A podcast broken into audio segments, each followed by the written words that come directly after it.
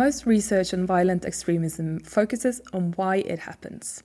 However, even in areas hit hard by radicalization and violent extremism, such as in Syria, Iraq, and the Sahel area, where most, in particular young people, have numerous reasons to be angry, only a small minority actually joins violent extremism groups.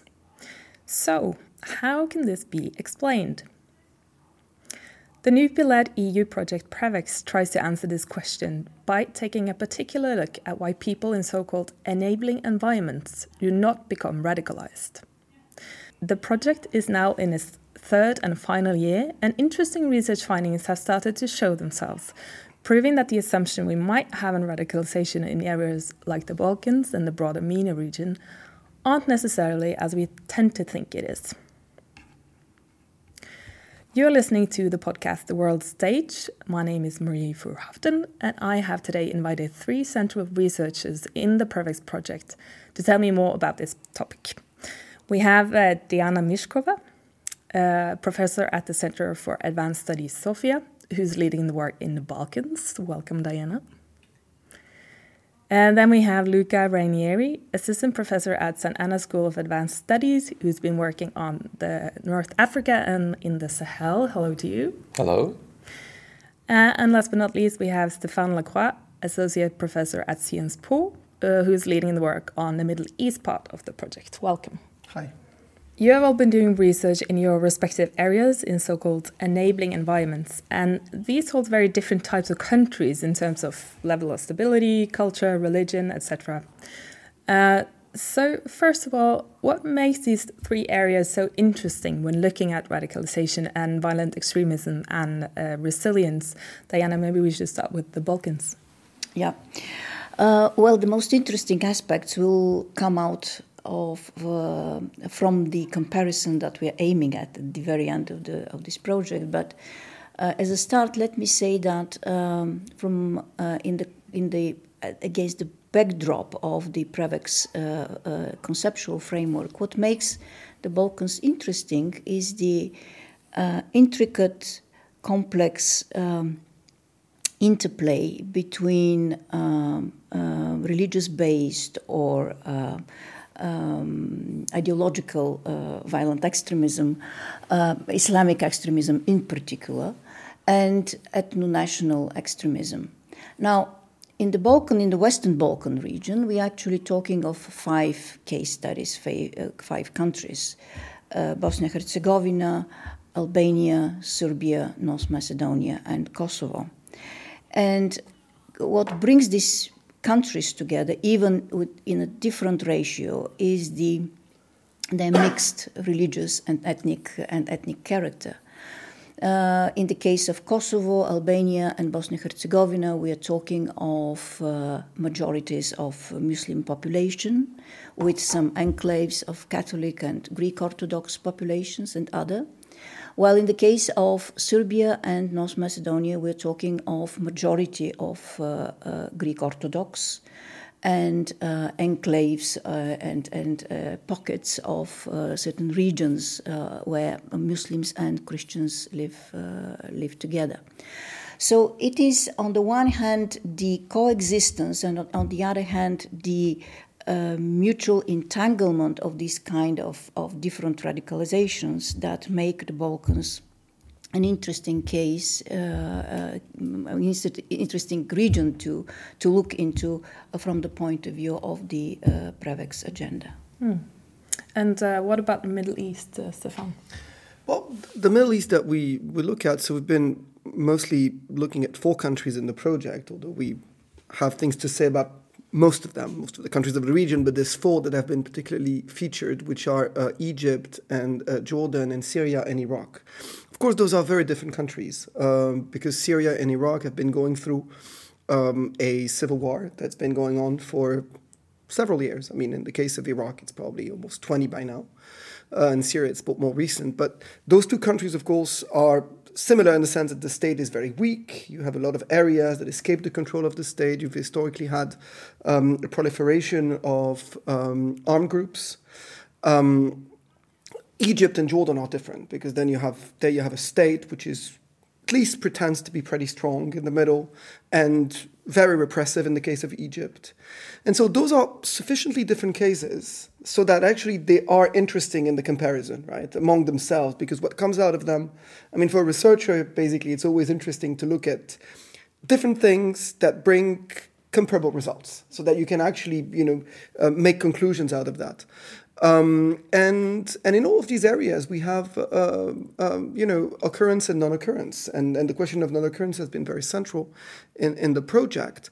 And non-occurrence happens sometimes where you don't expect it, right? I mean, um, Egypt was particularly interesting in that respect because in the wake of the military coup of 2013, um, many imagined that uh, the country would uh, descend into civil war because there was a, a big political party, the Muslim Brotherhood, that had uh, been elected to the government, that had run the country for a year, that was being ousted by a military coup. And people compared the situation to Algeria in the 90s, when, when, when the uh, Islamist party, the FIS, was ousted by the military and Algeria descended into civil war, and that lasted for most of the 90s. This did not happen in Egypt. And so one of the key questions was why? Um, so those are some of the things that we look at. And of course, in Syria and Iraq, it's a different situation, although even in Syria and Iraq, again, certain regions were more prone to uh, the formation of jihadi groups, certain communities. And so, what we're interested in is trying to compare all these different things and, and understand what the patterns are. Mm. It's very interesting also because for, for a non expert, you would think uh, that, that has been made this sort of. Um, uh, regions that they must have some so much in common. But as you both saying, you know, all these countries uh, they are so different uh, even in this region. So absolutely, absolutely. Even even the, the, the, the, timing of their inception as political uh, state political units is, is different. I mean, Kosovo being the youngest. Prior to that, it was Bosnia Herzegovina, which did not exist as a state unit at all, and put next to more traditional states like Serbia, Albania, by the way, North Macedonia is also a new creation. So, so it, it, it, tells also a lot about the dynamics of, of, this, of these societies and the different, different uh, local, global connections in their, in their radicalization. But probably we'll talk about this a little bit later. Yeah, because first I, I want to hear from you, Luca, on, uh, on North Africa and in the Sahel what's interesting about these areas. Yeah, definitely. And I think that the same diversity applies to this region. In fact, the fact of considering these two areas as part of the same region is not to be given for granted at all.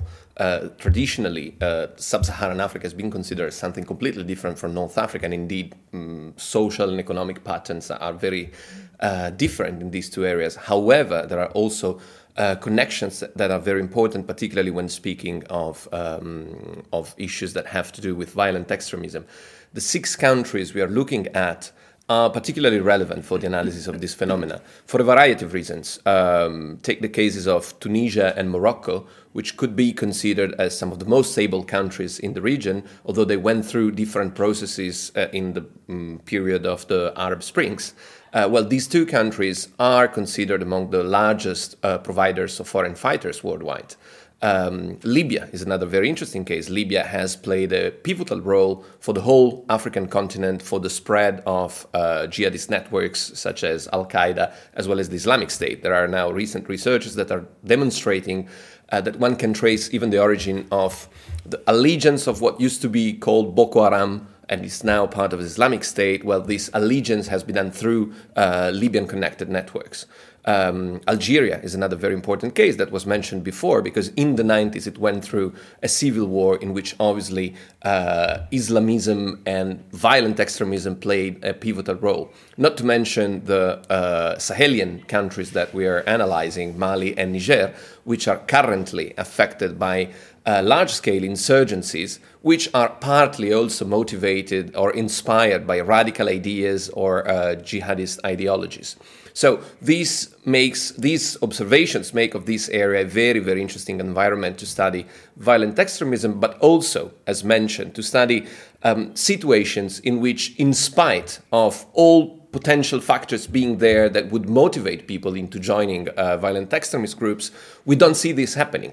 That is not only the case for the majority of the populations, but there are also specific regions which appear to be preserved from this phenomena. Take the case of the region of Agadez in the north of Niger, which is surrounded by hotbeds of jihadism all over the places, and still appears to be quite a resilient region uh, in the face of this phenomenon. This is a very uh, interesting puzzle that we try to interrogate in our research. So the project still isn't finalized, I know, uh, but what are your most important findings so far? Can you say anything on on this topic? Maybe you can uh, start, Stefan. Um, well, I mean, we've we've we're still working on this, but we have a, a number of ideas that we want to uh, insist on in the uh, in in the in the final papers that we'll present. Um, I mean, what we've seen is that uh, you know the, the, there's an interplay between the structural conditions that produce uh, um, uh, violent extremism. I mean, there's social, economic, political conditions that are uh, that create those those enabling environments in, in certain areas. Um, we've seen also that, that that ideology plays a role, and, and the availability of ideology or the legitimacy of, of ideological frames. So when people you know are angry or are made angry by certain conditions, then uh, they would be more prone to look for a, a, vehicle to express that anger. And, and, and, and that vehicle could be a jihadi ideology that would, for some reason, again, been seen in, the re- in, in those communities as, um, well, as I said, available and, and, and having some legitimacy. Uh, that means that uh, one thing that we've been looking at, which has been interesting to us, is uh, the question of, of counter narratives or counter discourses, you know, and why certain states have been able or have been successful at presenting uh, counter uh, narratives or counter discourses to uh, jihadi ideology, and and that is that is that is a difficult thing to do because um, you know, it's not simply, as you have in many of the Middle, East, the Middle Eastern countries, uh, state Islam, because state Islam usually is run by uh, clerics who are employees of the state and who are basically parrots of the state. You know, they, they're being paid to say something, and the state tells them to say that jihadis are bad people, and they will say that jihadis are bad people, but no one takes them seriously because everyone knows that they're being paid to say that. So the, the, the, the whole thing is, is, is to have, you know, these scholars who are seen as credible who are seen as legitimate, who are seen as having authority by the populations, who counter jihadism on its own ground.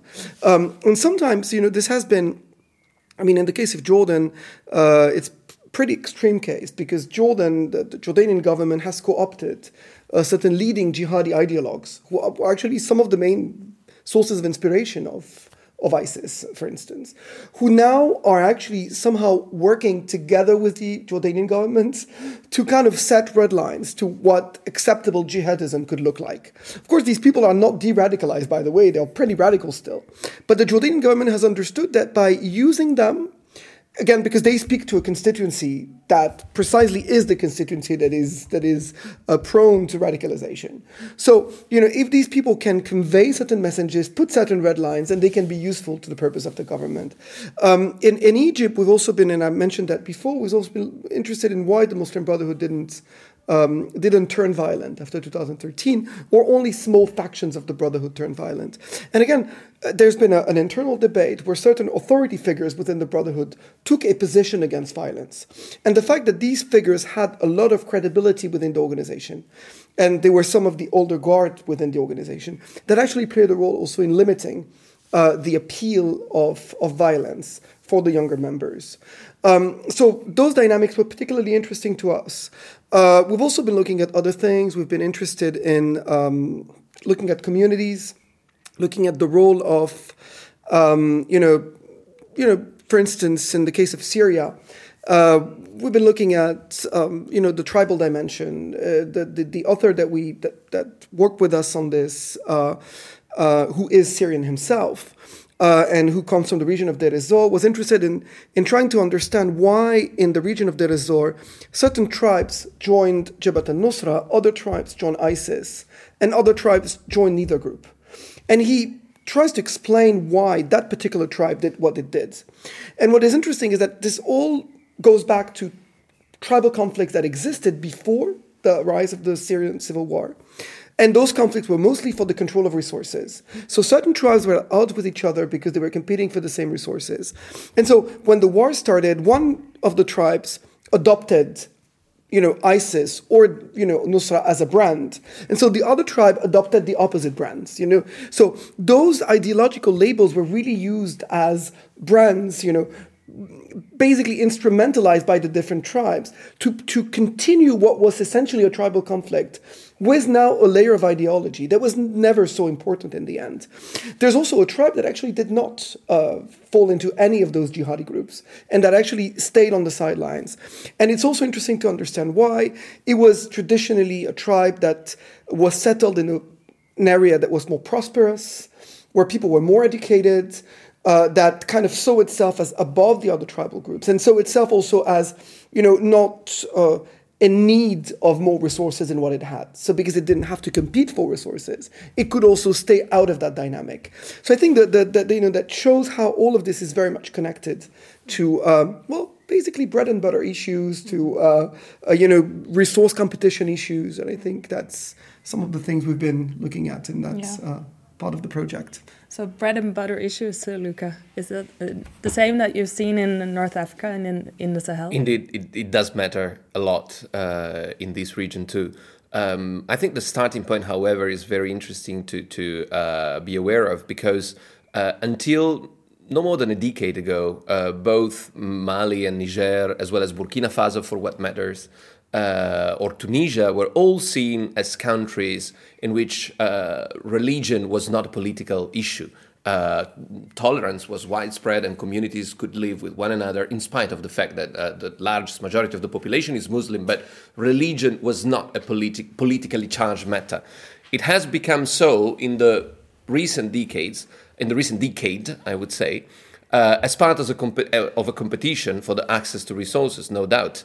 Uh, indeed, our uh, preliminary findings tend to indicate that uh, material factors do matter a lot in explaining why uh, some people end up by joining uh, jihadist, uh, jihadist groups. It's the need for jobs, it's the need for access to natural resources, access to social services, feelings of marginalization vis a vis the tribes that are dominating in specific countries or region.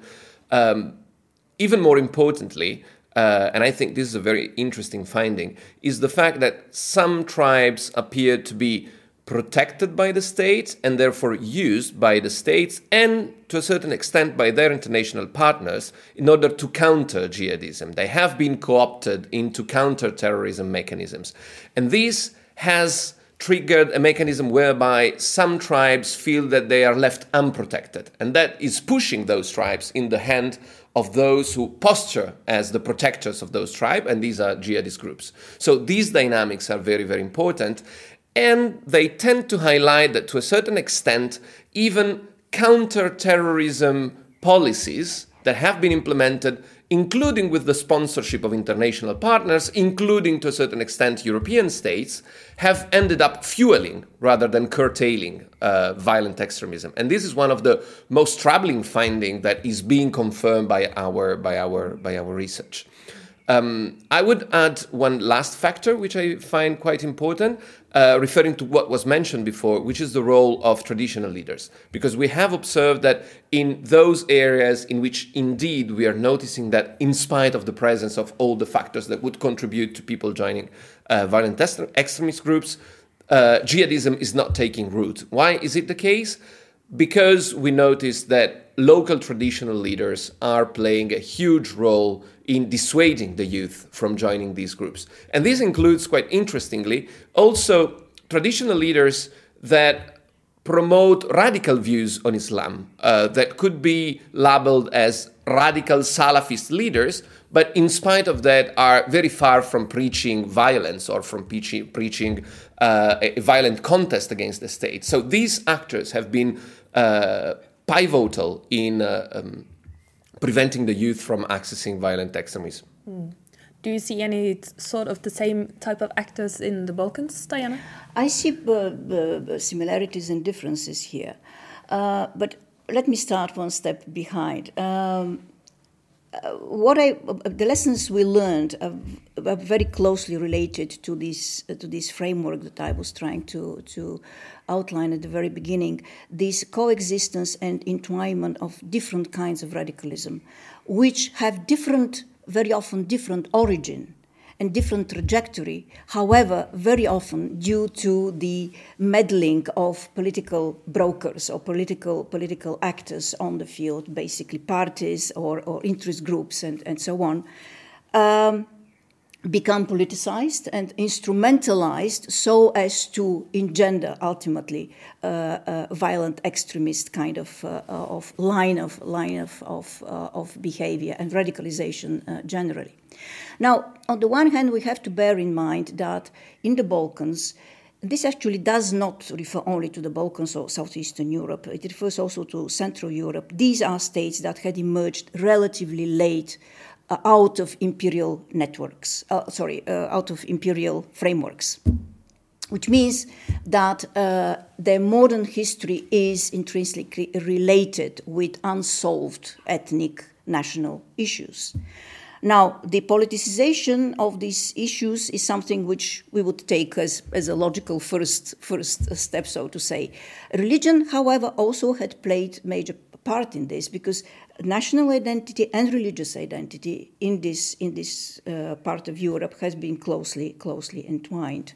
This doesn't mean that the coexistence of religiously based and ethnic based radicalization necessarily would lead to violent extremism, but combined with the, uh, um, the emergence of these young and unstable democracies, with uh, uh, the congruence of, of political and economic protracted crisis, with dysfunctional states, and the tendency of local political actors to exploit the, these uh, uh, religious and ethnic tensions to their ends necessarily creates uh, by default creates this kind of of, of uh, um, uh, environment which is so um, uh, which which which creates the, the, the potential for for radicalization. at the same time, however, these two kind of radicalizations underwent different different trajectories since uh, the civil war in in, in Syria. Uh, in the in, in the first place, I mean, we should we should bear in mind that that uh, jihadism was basically imported into this region, into the into the Western Balkans, and afterwards it was exported via foreign fighters. But locally, it didn't find fertile, fertile soil. And this is also where I find certain, certain similarities. And the answer there, then, however, might the answers to this might uh, might uh, differ. One answer, which is very similar, is the role of traditional le- uh, leaders, and in the case of the Balkans, of the, uh, also of the traditional form of Sunni Islam, which is the heritage of the Ottoman Empire, which in turn means that it is a kind of Islam that had long been imbricated, so very, very uh, uh, uh, sort of domesticated in a, in a, in a sense together with, uh, with the local Christian, uh, Christian denominations. So uh, we, we can see a different trajectory in this, in this sense that the one was important, the one was, was local on the one hand, and also the, the, the dynamics in, in this local, local transnational interaction. Because uh, while, while the, the religious based, the Islamic extremism was basically engendered out of transnational interaction of, of global, uh, uh, we may say global Islamic mobilization, the ethno national radicalism was ultimately the outcome of domestic or regional uh, uh, uh, tensions, problems, and networks as well, because Serbian and Bosnian uh, ethno nationalists operate very often closely, closely uh, with, with each other.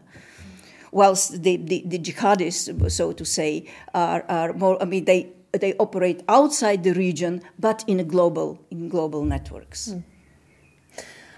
There is a lot to talk about sure. on this topic, and uh, we could make an episode on each country, I guess. Um, but uh, I think we're gonna we're gonna stop there. But before we um, finish off for today, I wanted to bring in uh, Steven Blockmans. You are the uh, director of research at CEPS, Center for European Policy Studies in Brussels. And you lead the work uh, with how the EU is handling the prevention of violent extremism in the region we talked about today. You lead the work of this in the Prevex project.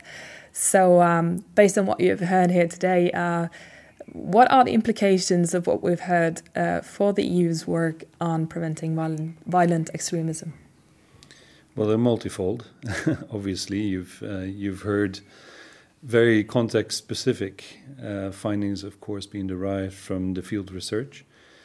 I think um, taking one step back, one should realize that the European Union is not a unitary actor and is composed of 27 member states, many of whom have their own history in violent extremism, trying to prevent or counter it.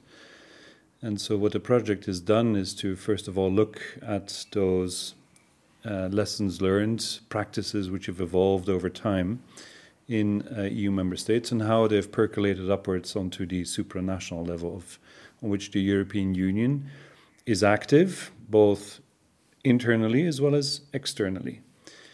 The second observation, I think, or caveat that one should uh, always keep in mind is that the EU, as a supranational construct, is only attributed the competences to act in certain fields where member states have allowed it uh, to happen. And in the field of uh, security, um, defense more generally, uh, military aspects where we see a certain securitization of um, the prevention and countering of um, violent extremism in uh, in regions around the world and covered by the project, uh, project.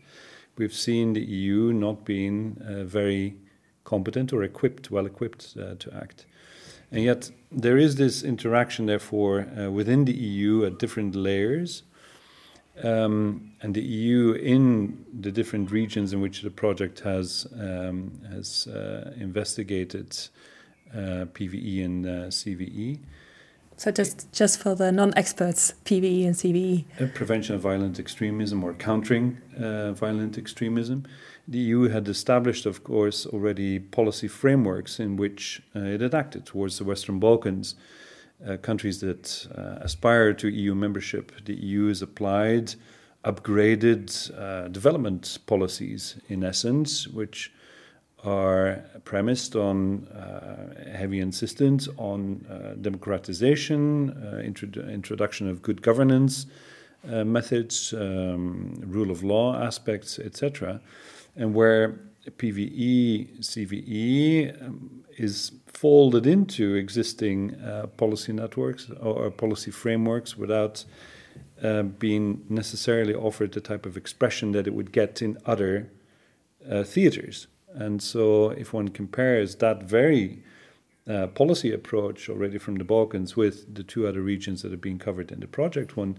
realizes how vast uh, the differences are. And so, um, where I think the comparative analysis uh, across the regions may really help the European Union is not just uh, to get a better understanding of um, what the local contexts have taught us about the best practices in order to uh, the, the inhibiting factors or actors or indeed facilitating actors of factors so as to address these root causes of violent extremism in particular, which are uh, to a large extent uh, socioeconomic uh, in nature, um, and thus allow the European Union and its member states to uh, refine their um, actions um, and the implementation of their budgets uh, and instruments uh, geared towards a a better understanding of what uh, ought to be done um, in, in, preventing, countering uh, violent extremism. At the moment, it seems that because of attacks on the homeland uh, in France, uh, most recently, there is, of course, a heavy insistence on uh, on securitization uh, in in this approach, premised on the idea that religion is is a problem. But this as the case studies have shown, is not necessarily the case.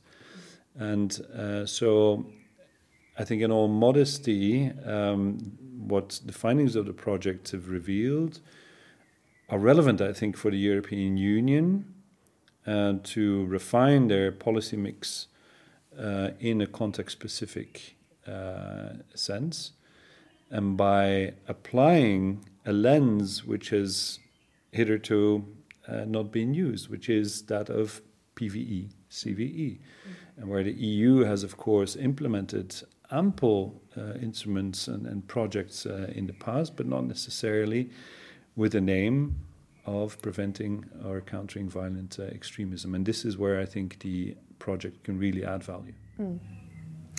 Well, that sounds very promising, and I'm looking forward to uh, seeing all the results when uh, it's finalized uh, at the end of this project. I think we'll end there. So, um, uh, thank you very much for participating, uh, Stéphane, Diane, Steven, and Luca.